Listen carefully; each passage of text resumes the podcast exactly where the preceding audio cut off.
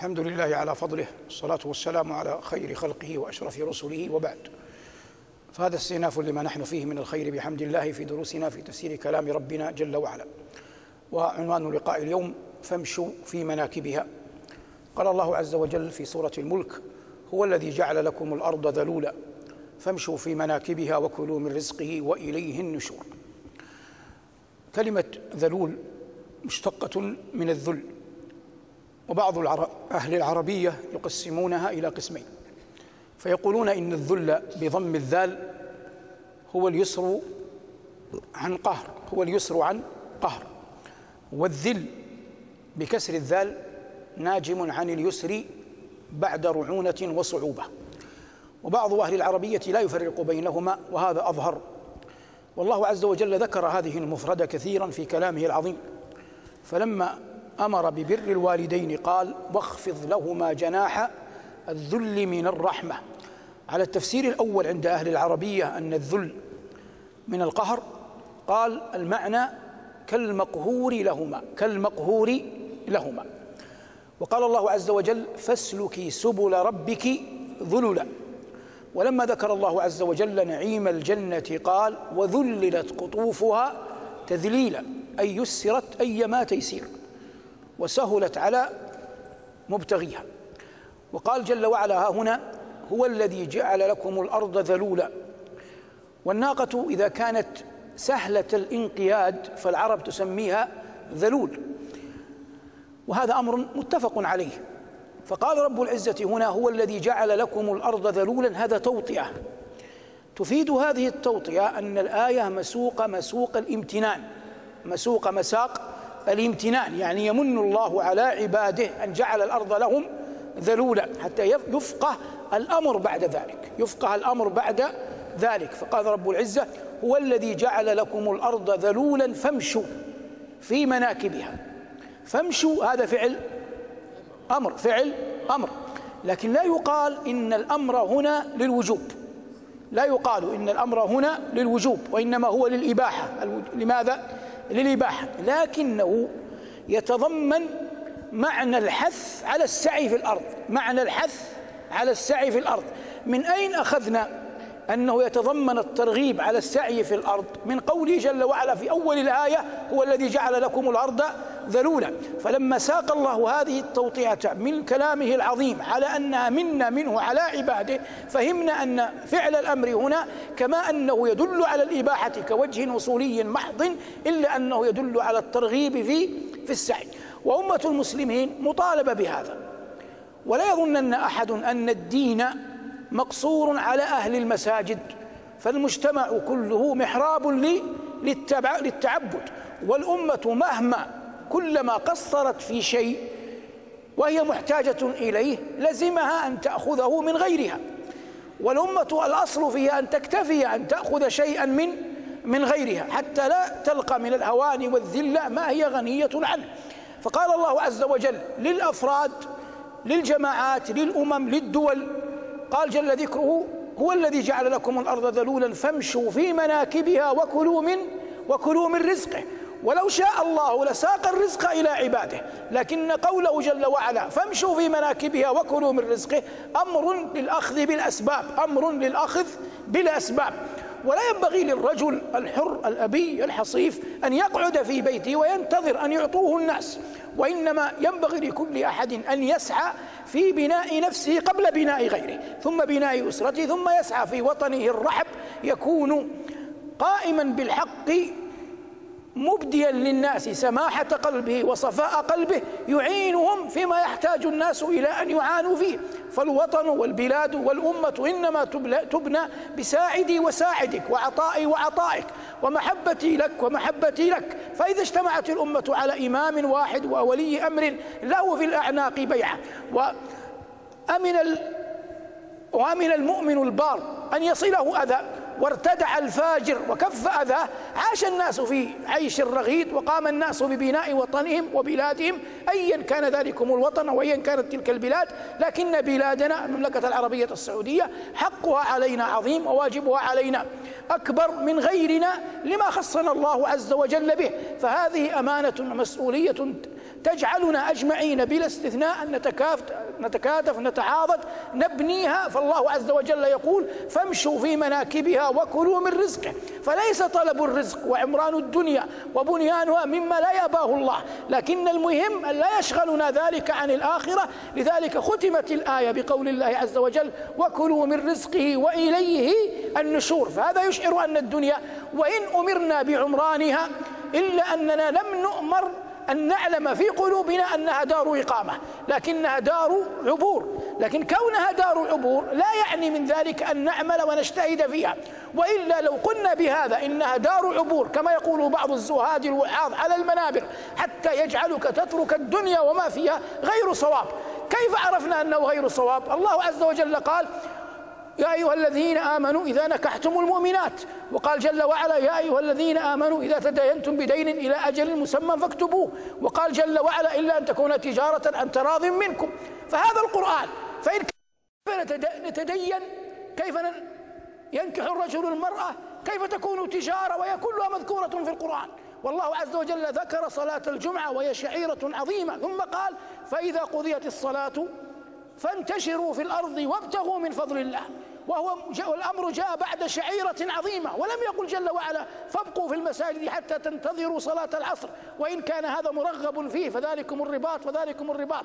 لكن حرام أن يفهم الدين وهو بهذا الكمال بعقول ناقصة. إذا فهم الدين وهو بهذا الكمال بعقول ناقصة نقل الدين إلى الناس على أنه ناقص وليس الأمر كذلك. الدين جاء لأمر الدين لأمر الدنيا ولأمر ولأمر الآخرة. يا داود إنا جعلناك خليفة في الأرض فاحكم بين الناس بالحق. لا بد للناس أن يختلطوا بعضهم ببعض وسيقع منهم ظلم لبعضهم لبعض. فلا بد من إيجاد خليفة قاض أمير حاكم يفيء الناس إليه. والقرآن مليء بكل هذا. شهادة بينكم إذا حضر أحدكم الموت حين الوصية إلى آخر الآيات حتى أقيمت الشهادة لو كان نصرانيا يشهد إذ لم يوجد مسلم. كل ذلك يدل على أن الناس يختلط بعضهم ببعض. وأبو الشحم رجل يهودي كان يسكن المدينة والنبي عليه الصلاة والسلام قبل موته في أقل من تسع ليال أو أكثر بأيام معدودات يذهب إلى أبي الشحم ثم يأخذ منه دقيقا إكالة من شعير يأخذها من أبي الشحم ويرهن صلى الله عليه وسلم درعه عند أبي الشحم وهو رجل من اليهود. وقد علم صلى الله عليه وسلم بدنو أجله وأخبر الناس إذا جاء نصر الله والفتح. كل ذلك كان يعلم صلى الله عليه وسلم بدنو الأجل ومع ذلك أخذ إكالة من شعير وجعل درعه مرهونة عند يهودي وقدمها لبيته. فلا يجوز فهم الدين من نص واحد أو من حديث واحد. اجمع الآيات الآيات كلها اجمع الأحاديث كلها من جملتها تفقه دين الله جل وعلا. ومن رأى نقصا في عقله وقلة في علمه لا يتصدر للناس ويبلغهم دين الله جل وعلا على ما يفهمه هو بنقصه وقلة علمه. لكن ينبغي أن يتصدر للعلم لإفهام الناس لنقل الشريعة من كان كفءا لذلك صحيح أن الكمال عزيز وإن لم نوق النقص حتى نطالب بالكمال الآخرين لكن شيء وشيء وسددوا وقاربوا ما أمكن إلى ذلك سبيلا. قال الله عز وجل فامشوا في مناكبها وكلوا من رزقه فالرزق رزقه والفضل فضله والعطاء عطاؤه وإليه النشور. فهذه الأرض التي تسكنونها مهما سلكتم في فجاجها سيأتي عليكم يوم تضمكم أمواتا كما حملتكم أحياء ثم منها تخرجون. قال الله عز وجل منها خلقناكم وفيها نعيدكم ومنها نخرجكم تارة أخرى. فانظر إلى التوازن في آيات القرآن. فامشوا في مناكبها وكلوا من رزقه ثم لا يلبث أن يقيدك وإليه النشور. والله يقول إن إلى ربك الرجع هذا تخالط الناس. تمشي في الأرض تبيع تشتري. يستزلك الشيطان ينزغك أن تظلم. تتذكر أن الرجوع إلى الله تكف عن الظلم لا تكف عن العمل لا تكف عن البيع والشراء لكن تكف عن الظلم تكف عن الرشوة تكف عن الغش تكف عن الخديعة. لأن الله لن يحاسبك أنك بعت أو اشتريت لن يحاسبك أنك أخذت قوتا لأولادك. تؤجر على هذا لكن الله سيحاسبك إذا ظلمت أحدا من الخلق تعاملت معه. وإلا عروة البارقي رضي الله عنه وأرضاه يعطيه النبي صلى الله عليه وسلم درهمين ليشتري بهما شاة فاشترى شاة بدرهم وباعها بدرهمين ثم عاد النبي صلى الله عليه وسلم ومعه الشاة ومعه الدرهم ولم ينكر عليه النبي صلى الله عليه وسلم هذا. معنى أن عروة باعها بضعف الثمن الذي اشتراها به. اشترى بالدرهم شاة. اشترى بالدرهم شاتين ثم باع إحدى الشاتين بدرهم.